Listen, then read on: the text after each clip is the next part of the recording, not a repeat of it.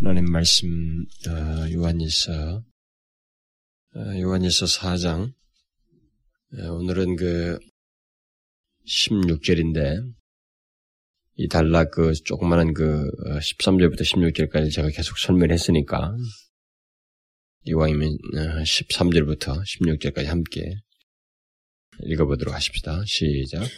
그의 성령을 우리에게 주심으로 우리가 그 안에 거하고 그가 우리 안에 거하시는 줄을 아느니라. 아버지가 아들을 세상의 구주로 보내신 것을 우리가 보았고 또 증거하노니 누구든지 예수를 하나님의 아들이라 시인하면 하나님이 저 안에 거하시고 저도 하나님 안에 거하느니라. 하나님이 우리를 사랑하시는 사랑을 우리가 알고 믿었노니 하나님은 사랑이시라. 사랑 안에 거하는 자는 하나님 안에 거하고 하나님도 그 안에 거하시느니라. 하나님이 우리를 사랑하시는 사랑을 우리가 알고 믿었노니 하나님은 사랑이시라. 사랑 안에 거하는 자는 하나님 안에 거하고 하나님도 그 안에 거하시느니라. 지금 전체 내용에서 그이 16절은 어, 전체 이렇게 좀 연관 어, 종합적이죠. 이게 반복되는 내용들이 있는데 일단 그것을 전체적으로 이렇게 결론을 짓는 그 이 조그만 소단락의 결론을 짓는 16절 말씀만 오늘 좀 살펴보려고 합니다. 우리가 그 지난 시간에 그 성령을 받은 자는 성령을 받은 자는 사도들이 전한 예수 그리스도를 믿고 그것을 고백하는 증거가 있다라고 그랬습니다. 사도들은 아버지께서 아들을 세상의 구주로 보내신 것을 보았고 증거했습니다. 바로 그 사도들의 증거를 따라 예수가 하나님의 아들이심을 믿고 시인하면 그는 분명 하나님과 상호 내주하는 하나님께서 그 사람 안에 거하고 그가 하나님 안에 거하게 된다고 했고 또 성령께서 그 사람 안에서 역사하고 있다고 하는 뚜렷한 증거이다라고 그랬습니다. 특히 우리는 지난 시간에 아버지께서 아들을 세상의 구주로 보내신 것을 믿고 시인하는 것이 무엇을 의미하는지를 설명했습니다. 아들을 아버지께서 아들을 세상의 구주로 보내신 것, 예수가 하나님의 아들이시라는 걸 시인한다는 이것이 어, 단순히 어떤 입술의 고백 문제가 아니라는 것이죠. 지금까지 계속 말해왔던 그 세 가지 시험 기준을 다 포함하는 것이다라고 말을 했습니다. 다시 말해서 아버지께서 아들을 세상의 구주로 보내셨다고 하는 예수 그리스도가 이 세상의 구세주로 오셨다고 하는 사실, 그가 또 하나님의 아들이라고 하는 사실을 실제로 믿는 것과 믿음과 그리고 그 사실로 인한 어떤 거룩한 삶을 살긴 죄로부터 구원하시기 위해서 오신 예수 그리스도 그 사실로 인해서 우리가 결국 거룩한 삶을 살게 되는 그 동기부여가 된다고 했고 또 내가 어떤 사랑을 입었는지를 알게 됨으로 인해서 형제를 사랑하게 된다. 결국 이 사실을 믿는다고 하는 것은 시인한다는 것은 이러한 세 가지 시험 어, 기준, 이 시금석들이 다 결부돼서 나타나는 것을 의미한다라고 그랬습니다. 그러니까 믿고 시인하는 것은 반드시 결국 삶을 포함해야 된다라는 것입니다. 반드시 삶을 포함한다. 그죠? 요한은 여기서 특히 그 사랑과 연관시켜서 이제 믿고 시인하는 것은 반드시 사랑을 담고 있어야 된다. 사랑이 그의 삶에 있어야 된다라는 것을 말해주고 있습니다. 그런데 요한은 그 오늘 본문에서 그 16절에서 또다시 그 믿는 것과 사랑하는 것을 연관시켜서 말을 하고 있습니다. 제가 그것을 이미 지난 시간에도 이 얘기 15절을 가 14절을 가지고 그 말을 했는데 이 16절 오늘 본문에서도 다시 이 사도 요한은 그것을 얘기하고 있습니다. 그는 사랑 안에 거하는 이 거한 거하는 자, 이 거한다고 하는 이 문, 문제를 말하면서 결국 사랑하는 문제죠. 사랑하는 문제를 이야기하면서 결국 우리가 서로 사랑할 수 있는 것은 하나님이 우리를 사랑하시는 사랑을 우리가 알고 믿기 때문이다. 이렇게 말하고 있어요. 그러니까 우리가 누군가를 서로 사랑하는 이 문제는 하나님이 우리를 사랑하시는 사랑을 우리가 알고 믿는 문제와 직접 연관되어 있다라는 것입니다. 믿는 문제와 사랑하는 문제가 연관되어 있다.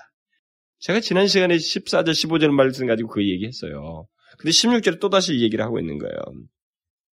그러니까 여기서 하나님이 우리를 사랑하시는 사랑이라고 하는 것, 이것은 그 이미 그 14절과 15절에서 말한 것처럼 하나님이 우리를 사랑하시는 사랑, 그게 뭡니까? 그걸 지금 알고 믿는다고 그러는데 그게 뭐 어떤 걸 말해요? 14절에서 말한 것입니다. 아버지께서 아들을 세상의 구주로 보내심으로써 나타내신 그 사랑을 우리가 알고 믿었노니 이렇게 말하고 있는 겁니다. 결국 요한은 여기서 다시 하나님 아버지께서 아들을 나를 위해 이 땅에 보내셨다는 진리를 우리의 사랑과 연관시켜서 말하고 있다는 것입니다. 그러니까 요한은 대단히 재미있게도 이, 이 구절 속에서 계속 그 모든 내용에서 마찬가지지만 여기서도 이 구조를 벗어나지 않고 있어요. 믿는 것과 사랑하는 것, 교리와 실천, 하나님의 진리를 아는 것과 삶, 이 문제를 계속 결부시켜서 얘기하고 있어요. 모든 내용 속에서. 그러니까 사람들은 예수를 믿는다는 것을 생각하게 될 때, 여기서 이제 하나님이 우리 사랑하신 사랑을 알고 믿는 것을 얘기하는데, 보통 이런 믿는 문제를 얘기하게 될 때, 예수 그리스도가 하나님의 아들이시고 나의 구주이신다. 음? 그리고 그가 아, 또 하나님께서 나를 사랑하셨다. 이런 사실을 이 믿는 문제에서 그냥 거의 결부를 구원 문제도 거의 믿는 믿음이라는 이 문제를 가지고 믿음이라는 것을 독립적인 것으로 자꾸 이렇게 보려고 합니다. 근데 여러분들이 그 옛날 사람들이 그 이 사도들도 그렇게 글 쓰고 있지만 옛날 사람들이 그 어거스틴이나 이런 그 사람들이 쓴 글에 보면은 그렇지 않아요. 믿음을 사람과 항상 결부시켜요. 그러니까 예수를 믿는다고 하는 것이 그냥 어떤 믿음이라고 하는 것 별도로 삶과 구별된 어떤 별도의 것인 것처럼 생각해서는 절대 안 된다는 것입니다. 그래서 예수 그리스도가 누구이시다, 그 하나님의 아들이시고 나를 구원하시고 오셨다 이렇게 믿고 고백하는 이게 구원의 전부가 아니고 예수를 믿고 있는 게 아니라는 것입니다. 실제 예수를 믿는다고 하는 것은 그 고백, 그것은 믿는 것의 한 부분이고 그 다음에 실제로 여기서 말한 것처럼 형제 사랑과 거룩한 삶 이런 것과 분리해서 생각할 수가 없다라는 거예요. 그래서 신앙 고백이나 예수 그리스도께 대한 어, 예수 그리스도에 대한 어떤 진리를 이해하는 것 또는 그런 교리들에 대해서 확신을 갖는 것만으로는 예수를 믿는다고 생각할 수 없다는 거죠. 거기는 삶이 있어야 된다는 거예요. 반드시 믿는 것은 사랑하는 것과 관련되어 있다는 것을 여기서 또다시 이해하고 있습니다.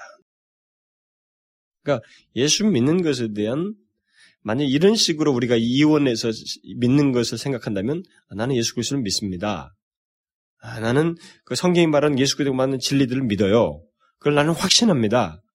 거기서 멈춰버리면 그런 이지적인 작업을 하고 그것을 소위 신앙 고백이라고 하면서 거기서 멈춰버리면 이 사람이 말하는 믿음은 성경이 말한 믿음이 아니라는 것입니다. 그것은 예수 믿는 것에 대한 바른 모습도 아니고 바른 정의도 아니라는 것이죠. 예수 그리스도를 하나님의 아들로 믿는다는 것, 아버지께서 아들을 나의 구세주로 보내셨다는 것을 믿는다는 것은 단순한 신앙 고백 문제를 넘어서서 그 실천적인 삶을 반드시 포함해서 이 말을 정의해야 된다고 하는 것을 사도 요한이 요한에 있어서 계속 주는 거예요. 제가 생각하기로는 분위기상으로 한 20번이 넘는 것 같아요. 그 구조를 계속 반복하는 게. 그래서 특별히 여기서 지금 사랑하는 문제와 관련해서 이 구절에서 지금 13절부터 16절에서 이 사랑하는 것과 관련해서 얘기하고 있습니다. 사랑하는 것과 분리해서 생각하지 뭐, 할 수 없다는 거죠. 이 믿는 문제를. 그래서 오늘 본문에서도 이제 객관적인 사실을 하나 얘기하는 겁니다. 하나님이 우리를 사랑하시는 사랑 이게 도대체 뭐예요? 예수 그리스도를 아들을 보내셔서 그를 죽게 하시면서까지 우리를 구원하시고 사랑하신 사랑이에요. 그러니까 객관적인 사실입니다, 이게. 역사적인 사실이고 객관적인 증거예요. 바로 이런 객관적인 사실, 하나님과 예수 그리스도에 대한 이 진리를 먼저 말을 하고 나서 그것에 대한 개인적이고 개별적인 실천의 당연함을 여기서 말을 하고 있는 거예요. 그걸 말하고 난 다음에 이제 우리의 사랑, 우리가 서로 사랑해야 하는 문제를 또다시 26절 한절에서 말을 해주고 있습니다. 그러니까 성경은 이 요한일서에서 요한이 계속 강조하고 모든 성경에서 강조 똑같은 식으로 말을 하고 있지만 어떤 성경의 객관적이고 역사적인 증거요 이 교리를 먼저 말을 하고 난 다음에 그것에 대한 우리의 반응 실천적인 반응을 반드시 얘기하고 떼지 않고 얘기하고 있다는 것입니다. 결국 이게 믿음이라는 거예요. 이게 그리스도인이라는 것입니다. 이걸 분리시키면은 그리스도인이 아니라는 거. 그것은 바리새인들이 그렇게 했잖아요. 넌 크리스찬이라는 겁니다. 성경은.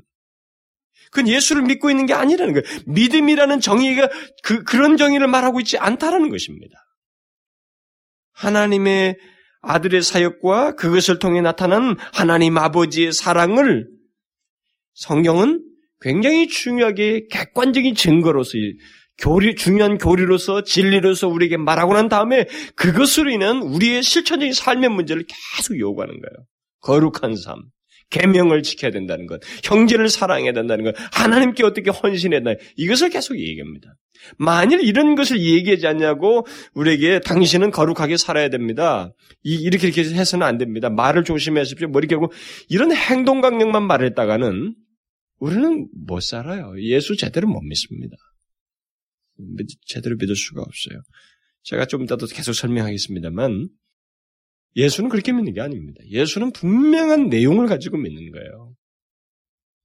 그래서 이 믿음의 문제를 얘기하면서도 이 믿음의 문제는 어떤 독립적인 무슨 그냥 우리 개별적인 마음 속에서의 문제가 아니라 이것은 반드시 실천인 삶과 관련돼 있다는 것. 그래서 연관시켜서 지금 강조를 해주고 있는 것입니다. 그래서 이 사람은 예수 그리스도의 사역과 또 그것을 나타, 통해서 나타난 아버지의 사랑, 이 객관적인 증거를 말하고 나서 사랑 안에 거하는 자. 우리가 서로 사랑 안에 거하는 문제, 다시 말하면 하나님을 사랑하고 서로 사랑하는 이 문제를 반드시 연관시켜서 말을 하고 있습니다. 그는 이 앞에 계명을 지키는 문제 세 가지 시금석으로 말할 때 계명을 지키는 문제를 얘기할 때도 똑같은 논지를 말을 했어요. 거기서도 이 사도 요한은 먼저 객관적인 진리를 어, 교리를 말하고 난 다음에 개별적인 실천을 얘기했다고 우리 각자에게 그 거룩한 삶을 살고 계명을 지켜야 된다는 문제 연결시켜서 얘기했단 말이죠. 그런데 이 형제 사랑 문제를 얘기할 때도 지금 똑같은 논지를 하고 있어요. 그러니까 이 요한일서에서 지금까지 살펴본 것만 가지고도 요한은 대단히 이 문제를 강조해 주십니다. 특별히 어, 여기 7절부터 어, 지금 살펴보고 있는 이 내용에서 16절까지 이 내용에서도 보면은 이 사도 요한은 그것을 일관하고 있어요. 여기서도 짧은 구간이지만 그 얘기를 하고 있습니다. 하나님이 뭐그 9절과 10절에도 보면은 하나님의 사랑이 우리에게 이렇게 나타난 바 되었으니 하나님이 자기의 독생자를 세상에 보내심은 저로 말미암아 우리를 살리려 하심이라. 그리고 그 다음 절에 가서 하나님이 우리를 사랑하사 우리 죄를 위하여 화목제로 그의 아들을 보내셨음이니라. 이렇게 말하고 난 뒤에 바로 사랑하는 자들아 하나님이 이같이 우리를 사랑하셨은즉 우리도 서로 사랑하는 것이 마땅하도다. 분리시키지 않으면 확 이게 뗄 수 없이 얘기한다. 그리고 오늘 본문에서도 똑같이 아버지께서 아들을 세상의 구주로 보내신 것을 말하고 나서 그런 그것을 통해서 사랑을 입은 것을 말하고 나서 이제 서로 사랑해야 된다는 것, 사랑할 수밖에 없는 자라는 것, 사랑 안에 거하는 자라고 하는 것을 말해 주십니다. 그리스도인은 사랑 안에 거하는 자이다 이렇게 말하고 있습니다. 여러분 중에는 아, 요한이 이런 비슷한 내용을 이렇게 비슷한 논리로 계속해서 반복하고 있다고 하는 이 사실에 대해서 다소 의문을 가질지 모르겠어요. 이게 좀 똑같은 이야기를 이 짧은 지면 속에서 너무나 자주 반복하고 있지 않느냐 이렇게 의문을 혹시 가질지 모르겠습니다. 그러나 여러분 이것이 타락한 인간에게 가장 효과적인 교육 방법이에요. 그리고 하나님의 진리를 전달하는 데서 하나님이 쓰신 방법이에요. 여러분들 성경을 보시면 그걸 압니다. 성경에 보면 어떤 진리들을 계속 반복해요. 한 서신서 안에서도 그렇고, 한 복음서 안에서도 그렇고, 그한책 안에서도 그렇습니다. 그것을 우리는 예수님의 말씀에서도 봐요. 예수님도 반복하셔요. 응? 하신 말씀이 많으신데도 반복하신다고. 그 반복된 것이 기록되어 있어요. 사도 바울의 서신이나 다른 사도들의 서신들을 보게 되면 우리가 똑같은 모습을 보게 됩니다. 제가 맺기로는 예수님은 여기 기록된 내용보다도 여기 복음서에 기록된 내용보다도 더 많은 말씀을 하셨고 또 반복하셨다고 믿어요. 그것을 사도 요한이 그 요한복음 끝부분에서 얘기하잖아요.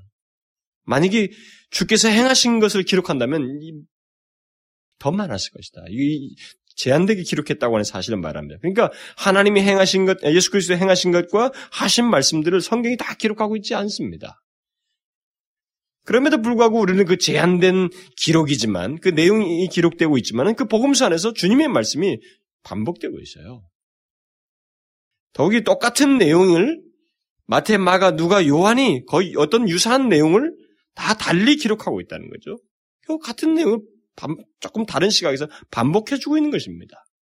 이런 것만 보아도 그런 것을 우리에게 남겨준 것만 보아도 우리 성경은 우리에게 반복한다는 거예요. 어떤 진리를 계속 반복한다는 것입니다.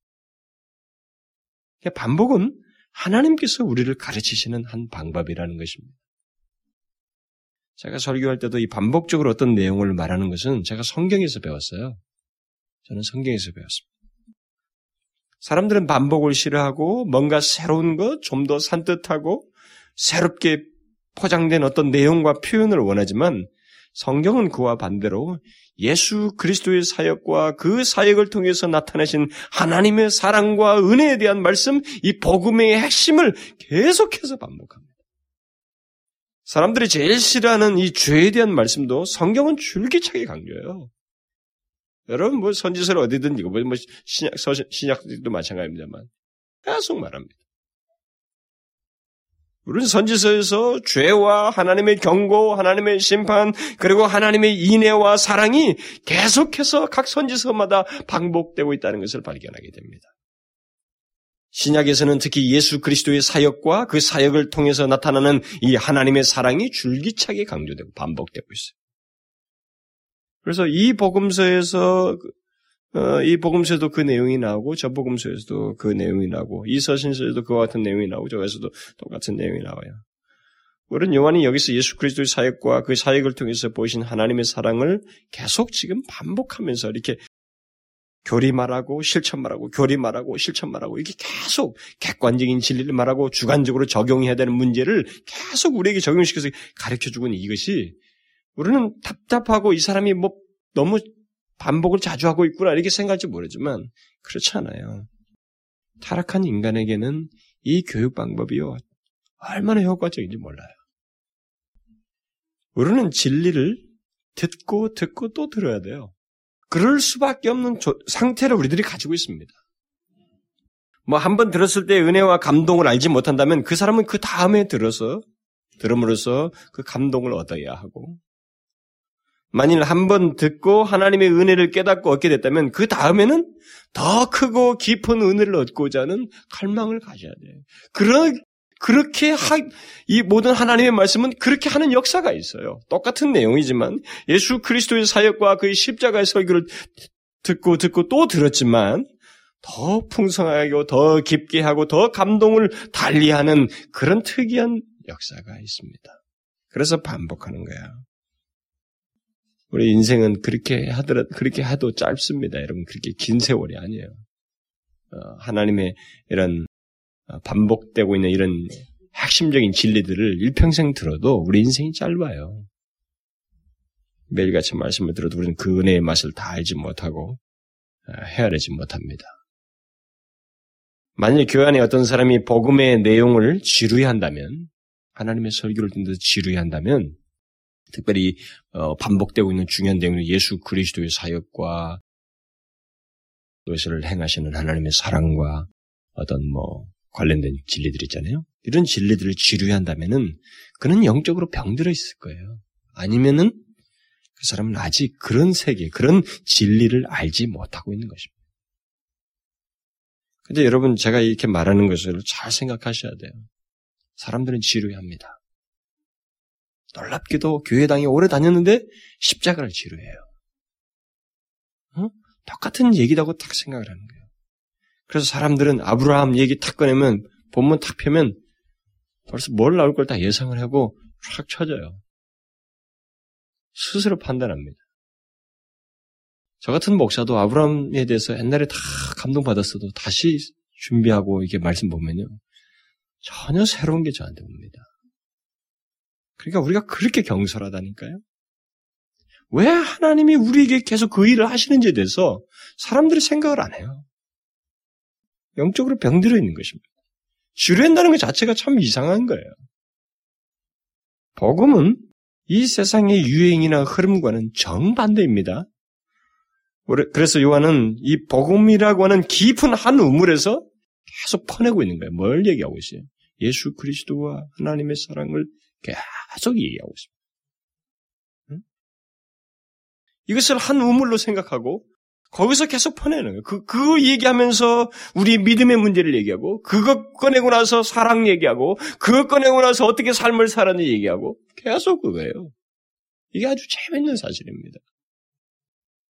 사람들이 그냥 그 감상적인 얘기를, 감동 얘기를 듣고 말이죠. 남들의 그, 물론 남들의 감동도 좋아요. 어떤 사람이 크리스천이 돼가지고 어떻게 어떻게 살았는데 그때 그랬단 말이야. 그 그들의 삶을 제가 어느, 누가 나보고 테이프 좀 들어보라고 그래도 좀 들어봤는데 유명한 우리나라에서 뭐 어, 아주 그냥 유명한 설교자인데 그 그분에 대해서 좀 테이프 좀 들어보라고 하도 자랑스럽게 해서 제가 들었습니다만 저는 그 반절 가까울 정도 한 3분의 1 이상이 그 한 사람의 어떤 정신 그 장애를 가진 사람이 그 어떻게 인생을 성공했는지 그 얘기를 가지고 계속 인생의 성공 문제를 하나님께서 우리를 이렇게 하시면 된다고 하는 그 얘기를 계속 물고 뜨는 거 봤어요. 얼마든지 그렇게 할 수 있습니다. 그 감동이 돼요. 실제 그 예화는 실화라고 하면서 소개해주는 그것은 정말 우리에게 감동이 돼요. 왜냐하면 인간이 그렇게 우리가 보편적으로 볼 수 없는 일을 했다는 면에서 큰 장점이 있어요. 사실입니다. 그런데 여러분, 그것은요, 사도 요한이 여기서 말하는 것처럼 그 다음에 말하는 실천 문제 있잖아요. 삶의 문제. 형제를 진실로 사랑하는 문제. 거룩한 삶을 사는 문제. 진실로 하나님의 그 은혜를 알고 삶으로 구체적으로 드러내는 이 문제는 힘이 안 생길 수 있어요. 힘의 발언이 다른 곳에 있습니다. 사도 요한이 계속 반복하면서 퍼내는 그 한 우물이라고 하는 것을 우리가 생각해야 돼. 뭐예요? 예수 그리스도와 하나님의 사랑이에요. 그 예수 그리스도 나타내신 이 하나님의 사랑이라는 깊은 우물을 얘기하면서 이거 얘기하고 믿음 얘기하고 이거 얘기하고 사랑 얘기하고 이거 얘기하고 삶을 얘기하고 있는 거예요. 이렇게 살 수밖에 거룩한 삶을 살 수밖에 없다는 이유를 자꾸 그렇게 얘기하고 우리는 이것을 진리하게 생각합니다. 사람들이 지루할 거라고 생각을 하고 어림짐작으로 그런 간증을 서론에서 얘기하고 그걸 물고 늘어지는 거예요. 그리고 사람들은 그걸 되게 좋아합니다. 그러나 여러분 복음은 그렇지 않아요. 이 세상은 시, 새롭고 뭔가 안 들어본 거, 뭔가 이렇게 감칠라고 얘기거리 이걸 좋아할지 모르지만 복음은 안 그렇습니다. 복음은 한 우물이에요. 마르지 않은 한 우물이 있는 거예요. 예수 그리스도와 그를 통해서 나타나신 하나님의 사랑이에요. 복음. 이 한 우물에서 모든 것에 근원이 되는 거죠. 바로이 되는 거예요. 우리 삶에 대한 답의 원천이 여기서 다 되는 거예요. 이걸 자꾸 피한다고요, 우리가. 타락하에서 죄악된 본성을 가진 우리 인간들이 바로 그런 반응을 자꾸 보여요. 그러나 여러분, 우리가 어림짐작으로 하면 안 돼. 저도 그런 생각을 옛날에 했어요. 사람들이 이런 것을 좋아할 것이다라는 예상을 하고 그걸 해본 적이 있습니다. 교육전사 시절에. 근데 저는 복음의 진수를 알고 나서는 아니라를 명확하게 답을 얻었어요.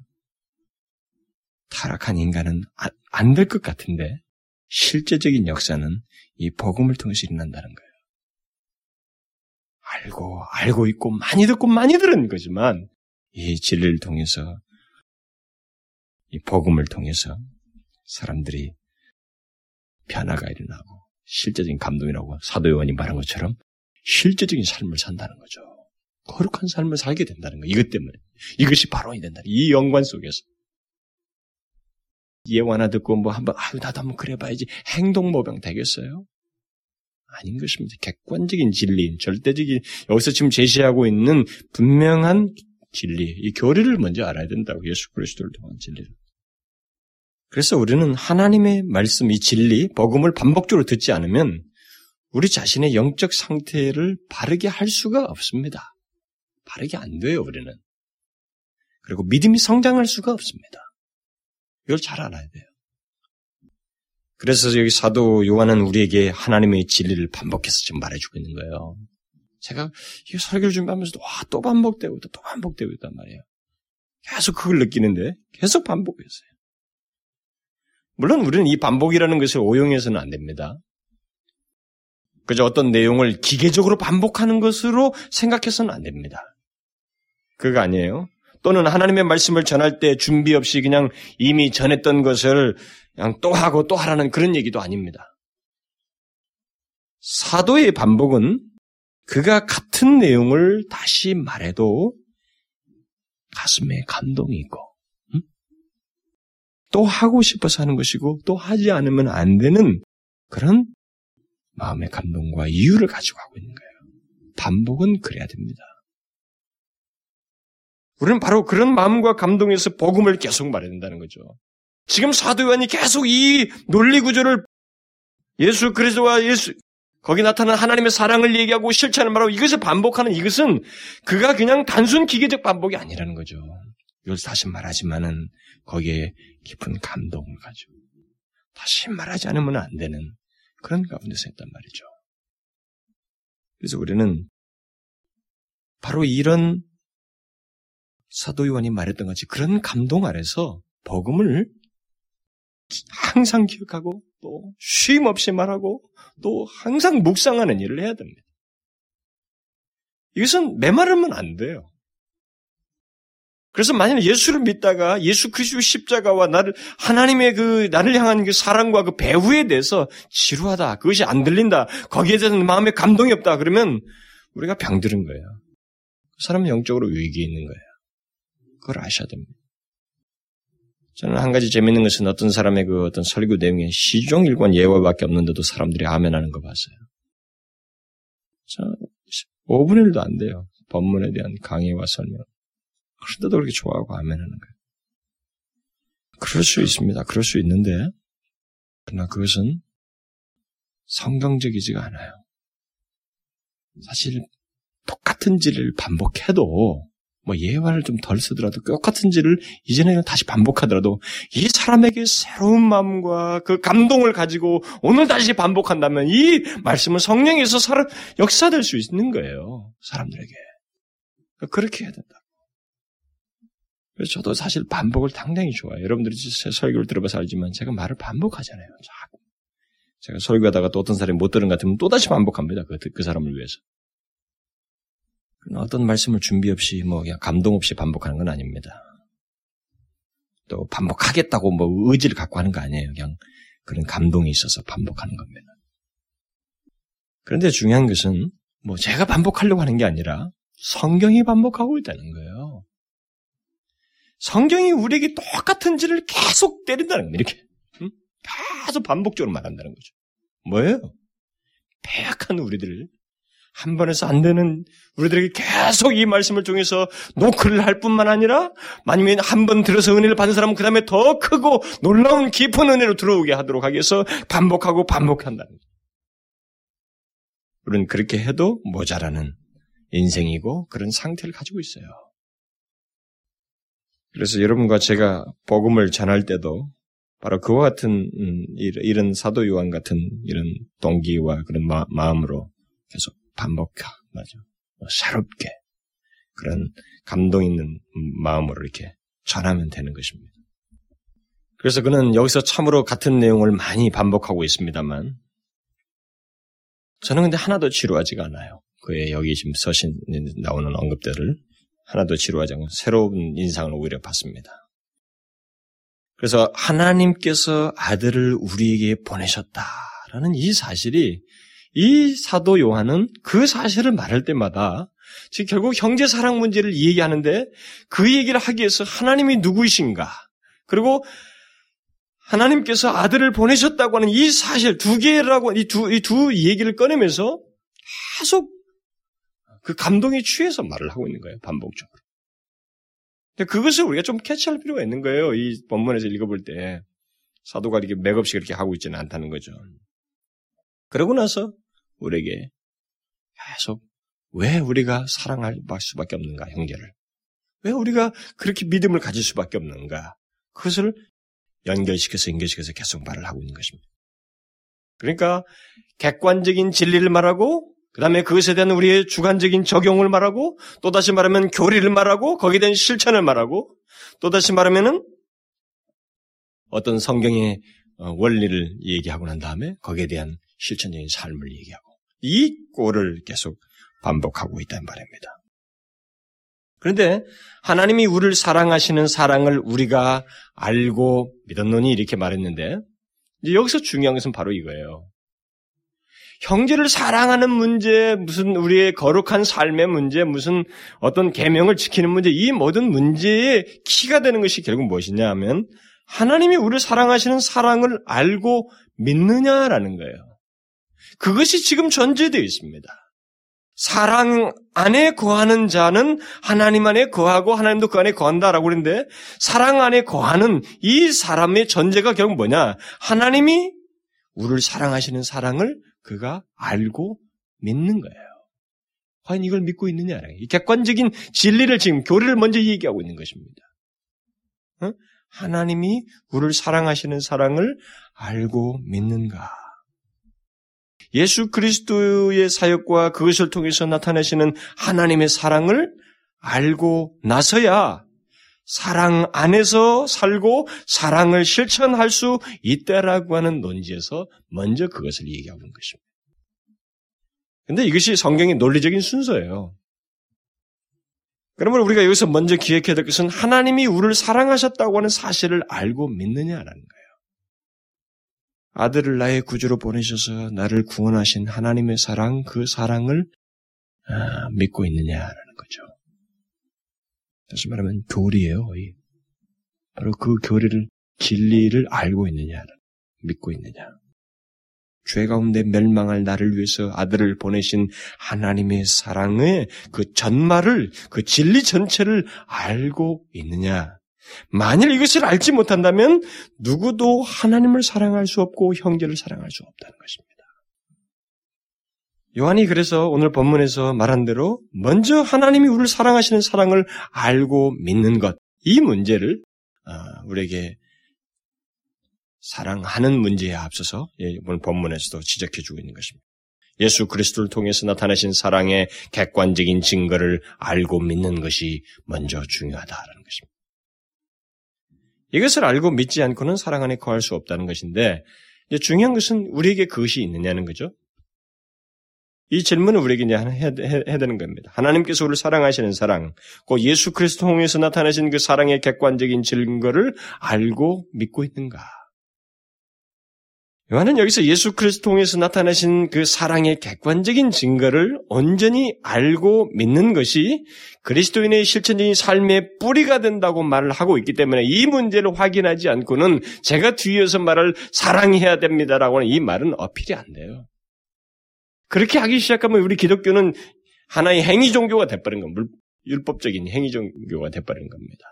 그러니까 기독교야말로 참으로 무거운 종교가 되는 거예요. 응? 뭘 자꾸 해야 된다, 무슨 뭐 이거 하지 말아야 된다, 자꾸 이 항목만 자꾸 느, 늘어나는 격이 되는 거예요.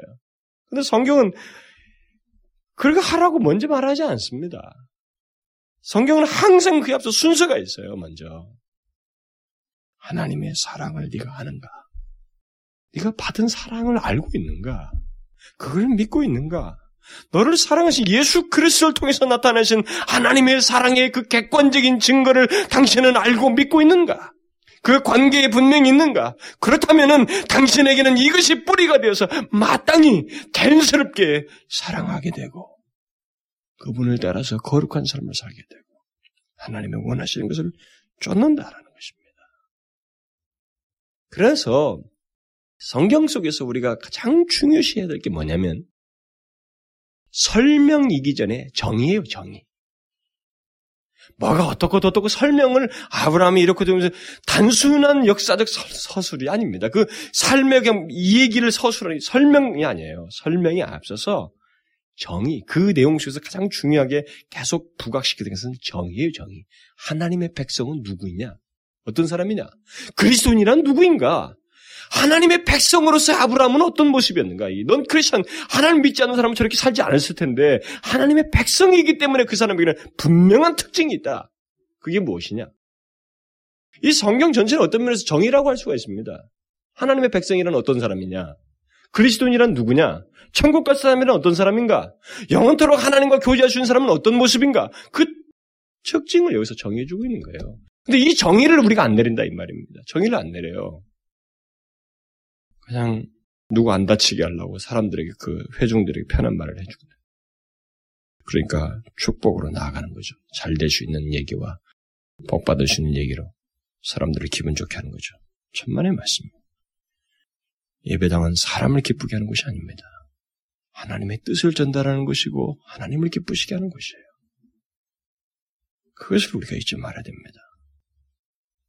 그래서 하나님께서 우리를 사랑하신 사랑을 진실로 알고 믿고 있는가?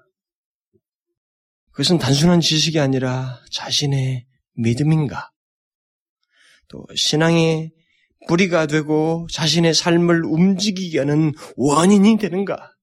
그리고 그 감동의 발원이 되는가? 응? 하나님께서 우리를 사랑하신 사랑, 예수 그리스도를 통해서 사랑하신 그 사랑이 내 신앙에 뿌리고 나로 하여금 감동을 갖게 하고 하나님 앞에 거룩한 삶을 살게 하는 그 감동의 원인이 되는가? 이걸 먼저 확인하자는 거예요.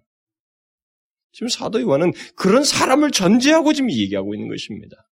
그리스도인을 전제하고 얘기하는 거예요. 그러니까 뭐 사랑하는 문제, 형제 사랑을 막 자기를 희생하는 사랑 아니에요.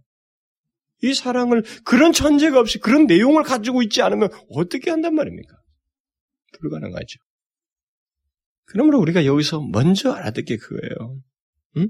하나님이 나를 사랑하신 사랑을 알고 있는가?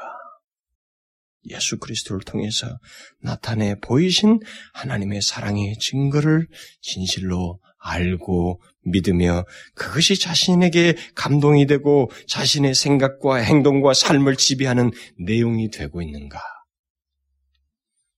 나는 나를 사랑하신 그 하나님의 사랑의 행위를 알고 믿고 있는가? 여러분 한번 생각해 보십시오. 이 문제에 대해서 여러분 답을 얻고 싶으면 나를 사랑하신 하나님의 사랑의 행위를 생각해 보십시오. 나를 위해서 이 아들을 이 땅에 보내신 하나님의 사랑을 한번 생각해 보라는 것입니다. 예수 그리스도께서 이 땅에 오셔서 사신 것을 한번 생각해 보십시오. 이걸 못 믿으면 뭐 얘기가 안 되죠. 하나님께서 아들을 이 땅에 보내셨다고 하는 것. 바로 나를 구원하기 위해서 나의 구세주로서 이 땅에 오셨다고 하는 것. 그가 하나님의 아들이시지만 나를 죄로부터 구원하시기 위해서 걸으셨던 십자가의 길을 한번 생각해 보십시오. 많은 사람에게 모욕을 당하고 무시당하고 겟세만에서 고뇌하시지만 마침내 나를 위해서 십자가에 죽으시는 그 예수 그리스도의 삶을 보시는 말이에요. 바로 그렇게 하도록 그것을 그렇게 하도록 내주신 하나님의 사랑을 생각해 보라는 거죠. 하나님이 사랑하신 우리를 사랑하신 이 사랑을 알고 있느냐 믿고 있느냐 이 모든 것이 하나님께서 나를 사랑하신 사랑의 객관적인 증거요, 역사적인 증거라는 것입니다. 내가 이것을 알고 믿으며 나를 움직이게 하는 감동의 그 원인이 되지 않는다면, 과연 우리가 어떻게 여기 성경에서 말한 것 같은 사랑을 할 수가 있겠는가, 누군가를. 그리고 소위 말하는 거룩한 삶을 살 수가 있겠는가. 그것은 불가능하다 말이죠. 하나님이 우리를 사랑하신 사랑, 곧 예수 그리스도 통해서 나타나신 사랑을 알고 믿지 않냐면 그는 하나님과 형제를 사랑할 수 없고 그뿐만 아니라 그는 그리스도인이 아닙니다. 제가 정의를 자꾸 하잖아요. 여러분들은 어, 저에게서 그런 반감을 혹시 느낄지 몰라요. 제가 그리스도인이냐 아니냐 문제.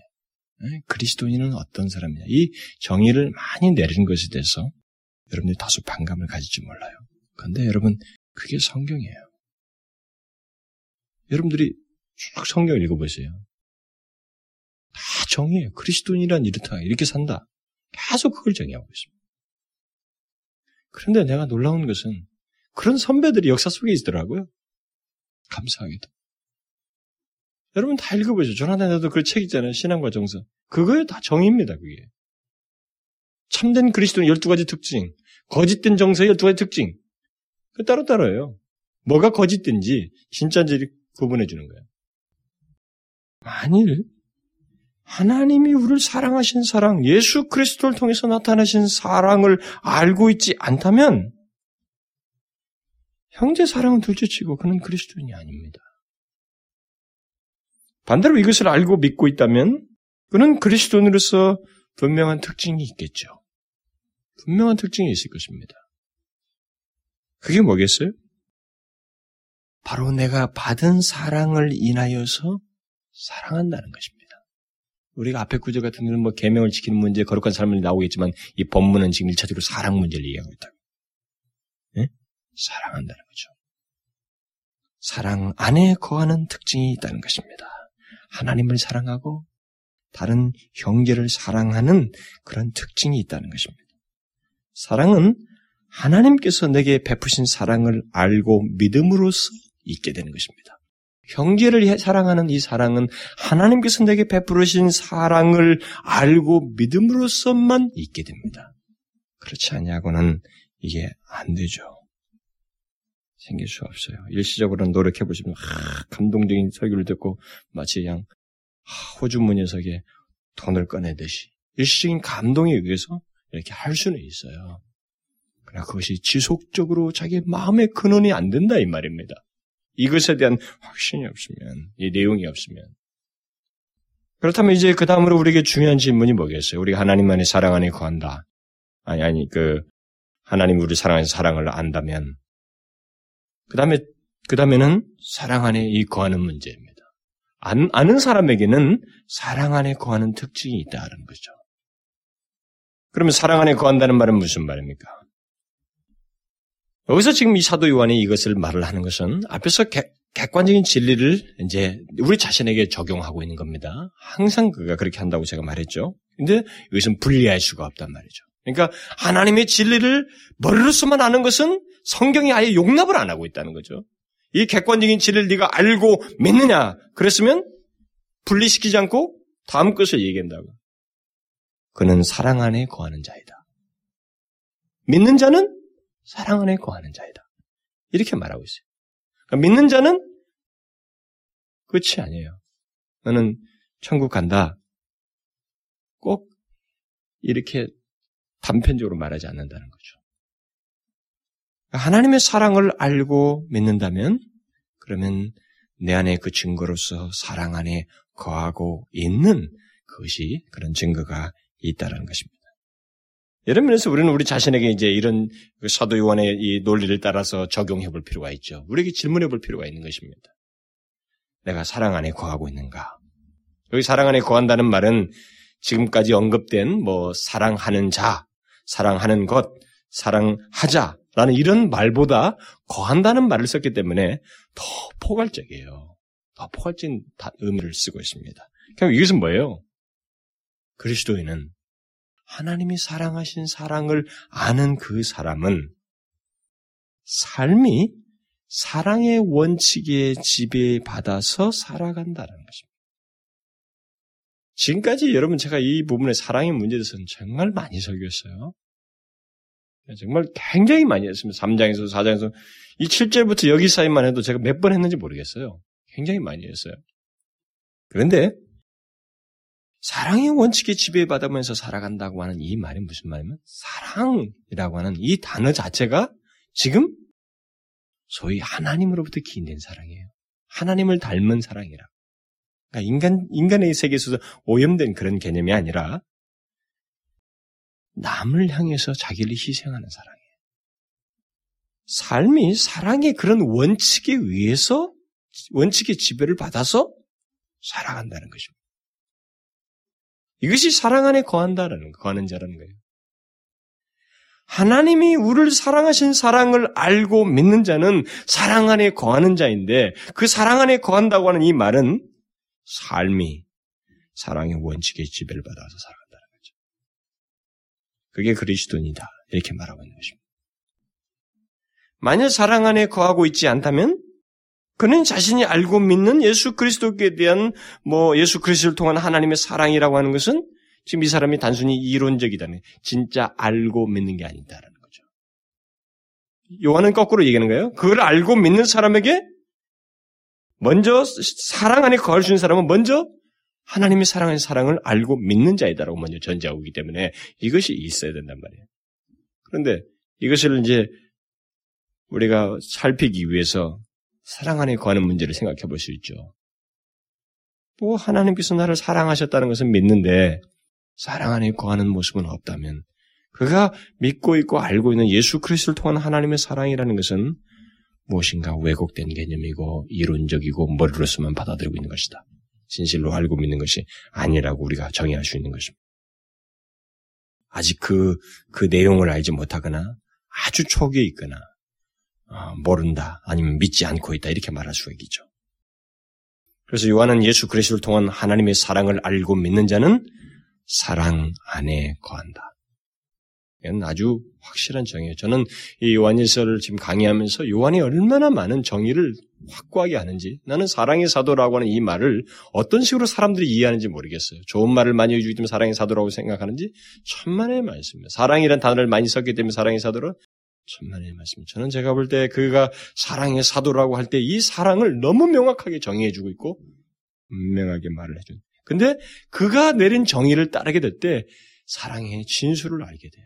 내가 보니까 여기서 이전에 알지 못했던, 이전에 우리가 생각해보지 못했던, 머릿속에 들어와 보지 못했던, 경험적으로든 이론적으로든 깨닫지 못했던 사랑에 대한 깊은 이해를 이 사람이 여기서 다 말해주고 있습니다. 요한일서에서. 예수 그리스도를 통한 하나님의 사랑을 알고 믿는 자는 사랑을 알고 모든 것을 사랑이란 측면에서 바라보게 된다. 그리고 더 나아가서는 사랑 안에서 살고 존재하는 자이다. 이렇게 말하고 있는 것입니다. 그리스도인은 하나님을 사랑할 줄 몰랐었어요. 우리도 옛날엔 몰랐었으나 이제 그를 사랑하게 된 자요. 또 다른 사람을 진실로 사랑할 줄 몰랐었으나 이제 다른 사람을 형제로 부르면서 진실로 사랑하게 된 자이다라는 것입니다. 그래서 그리스도인은 하나님을 온전히 사랑하지 못하게 됐을 때 마음에 슬픔이 생기는 거예요. 죄스러운 느낌이 생기는 것입니다. 다른 형제에 대해서 뭔가 잘못된 사랑을 하지 못하고 그에게 누가 됐을 때 그것이 내게는 마음의 아픔이 되는 거예요. 이게 뭐예요? 사랑할 줄 몰랐던 우리가 사랑하게 되는 것입니다. 사랑할 줄. 제가 사랑할 줄 몰랐었다고 하는 사실을 여러분들은 잘 기억해야 됩니다. 여기서 지금 가인의 비유거든요. 이 세상, 하나님의 사랑을 알지 못하는 그 세상 전체를 가인에 비유하고 있다고 3장에서. 이 세상은 사랑은 둘째치고 사람을 죽였던 가인과 같은 그런 사랑과 반대되는 정서를 가지고 있습니다. 인간은. 인간은 본성적으로 그렇단 말이죠. 예수를 만나기 전까지는 이 사랑을 알지 못합니다.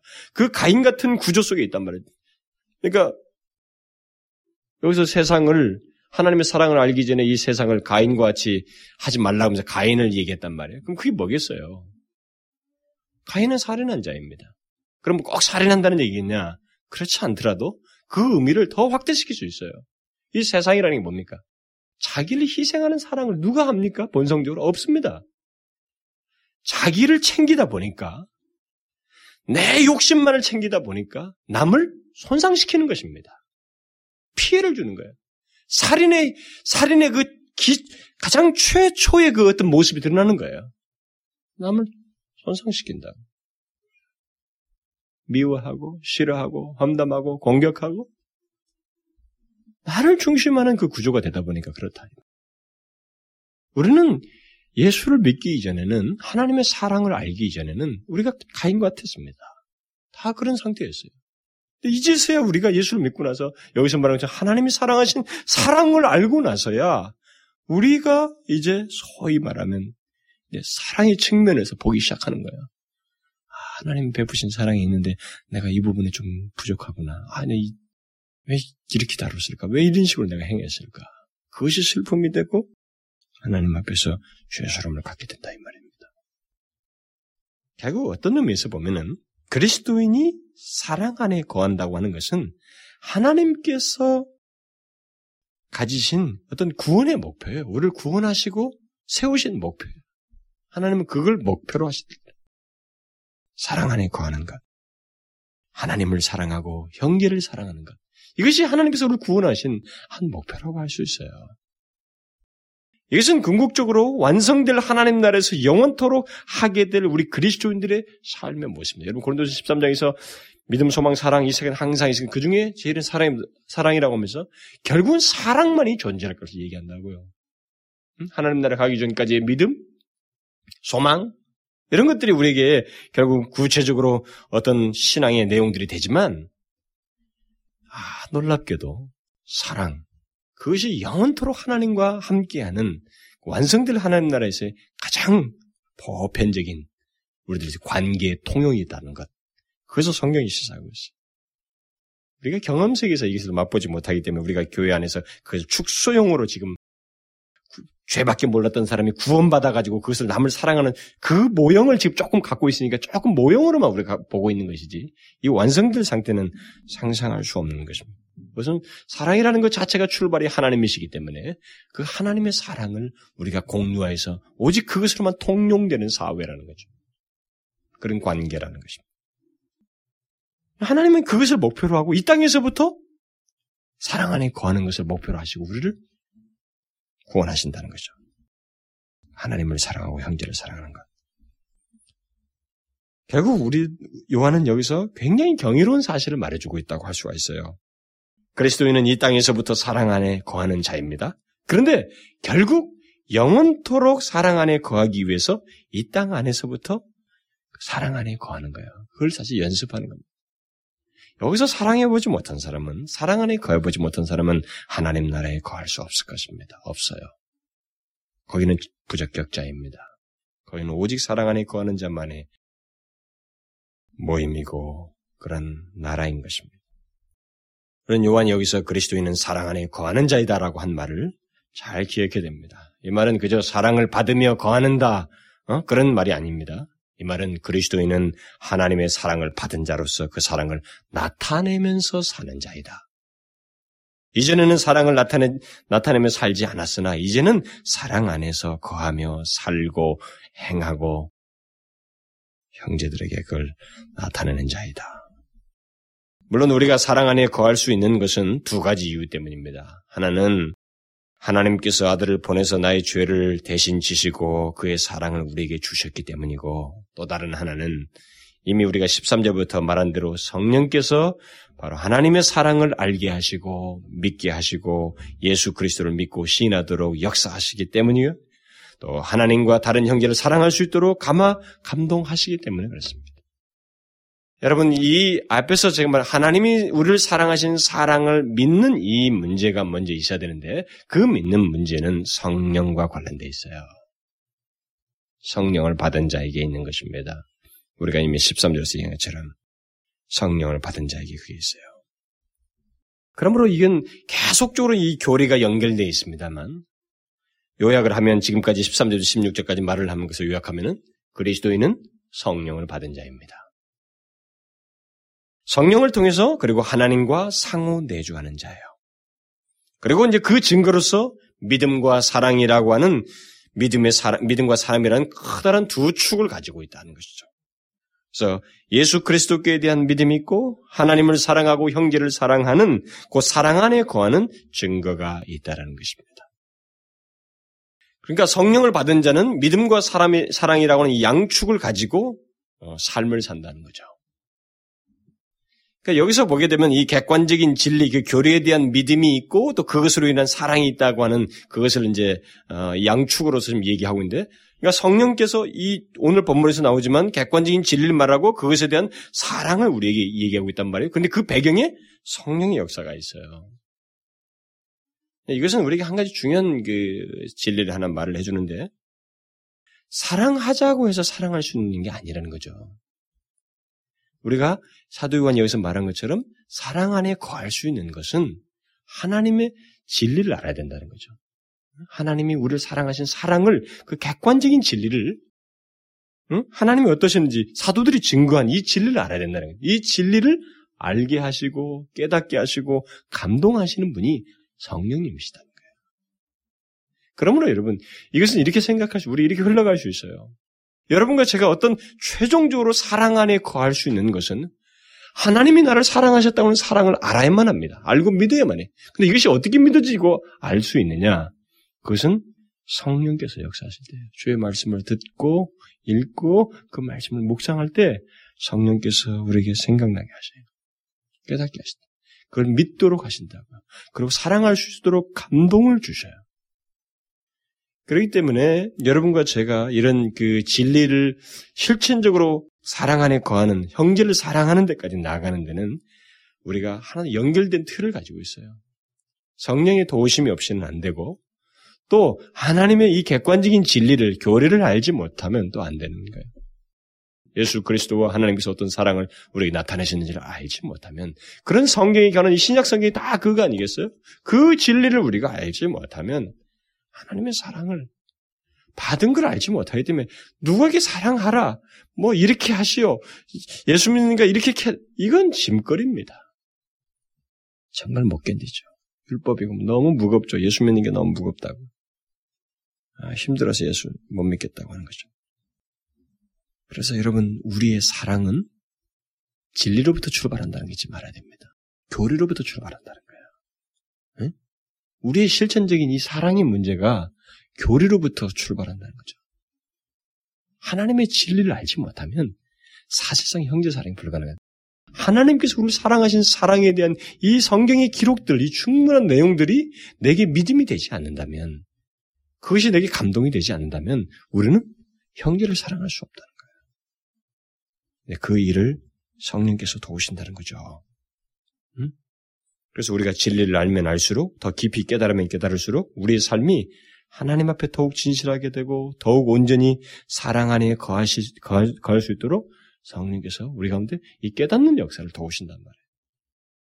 그래서 이 하나님의 말씀을 듣고 하나님의 진리를 자기가 읽고 이 말씀을 묵상하는 것이 얼마나 중요한지를 알아야 돼. 왜 선진들이 옛날에 왜 이렇게 말씀을 자기들이 예배당에서가 아니라 일상생활 중에서 쉬는 시간에 이럴 때 산책을 하면서 이 말씀을 묵상했는지를 잘 생각해 봐야 돼. 나는 그게 아주 풍성한 열매를 맺었다고 믿습니다.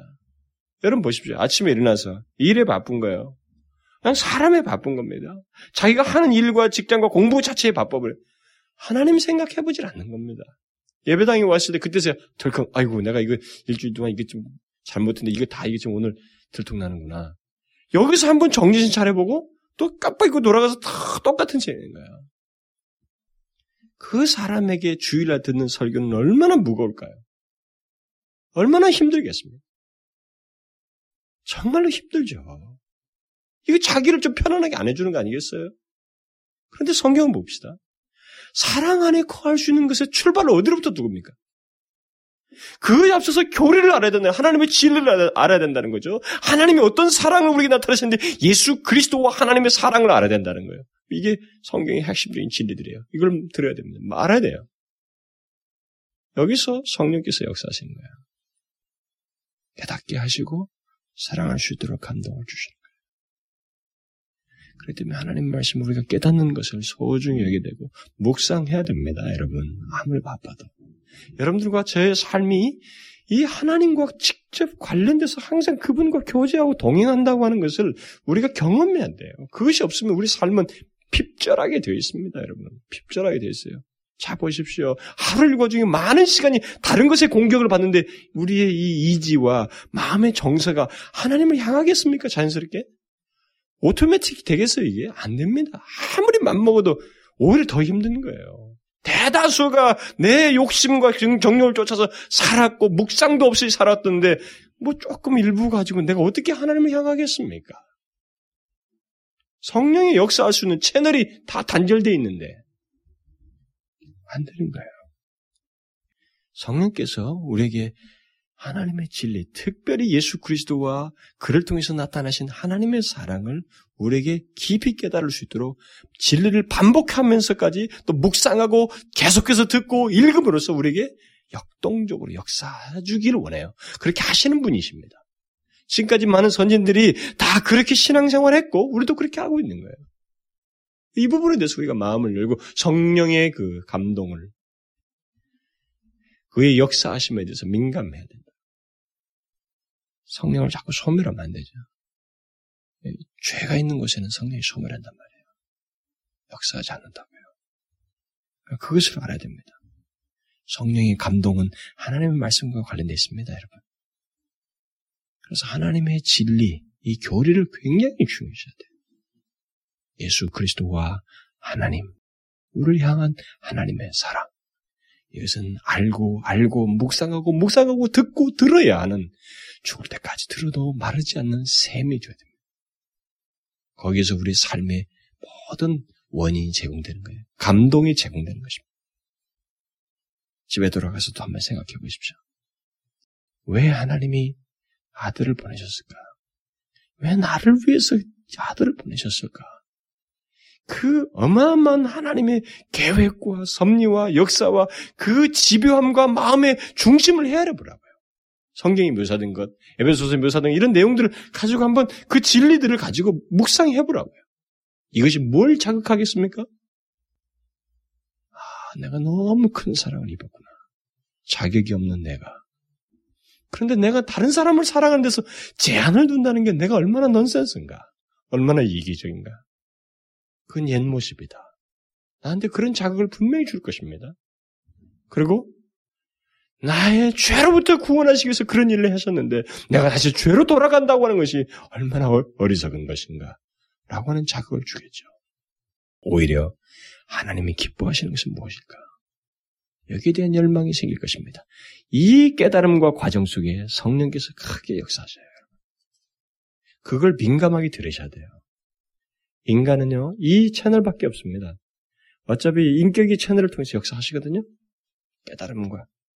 그럼 어떤 사람들은 성령이 좀 특별하게 탁 때리고 말해. 나한테 감각적으로 좀 하시면 내가 알아듣겠지. 천만의 말씀이에요. 하나님, 우리, 그분이 인격이셔요. 그러나 한 가지 생각해야 될 것은 성령께서 깨달음을 주시는 사람은 크리스찬만 주는 거예요. 여러분 세상에서는 성령에 대해서 알지는 못해 예수도 믿지 않는 사람한테 무슨 그 사람한테 야 하나님이 기뻐하시는 걸 좀 해봐라. 너가 지금 하는 일은 온전치 못해. 죄에서 멀어져라. 이런 깨달음을 줄 것 같아요? 생기지가 않습니다, 여러분. 절대 안 생겨요.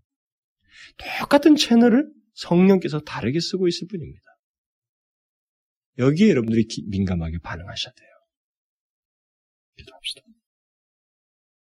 하나님 아버지, 하나님이 우리를 사랑하신 사랑이 너무 큰 것을 예수 그리스도를 통해서 보이신 것을 통해서 알게 됩니다.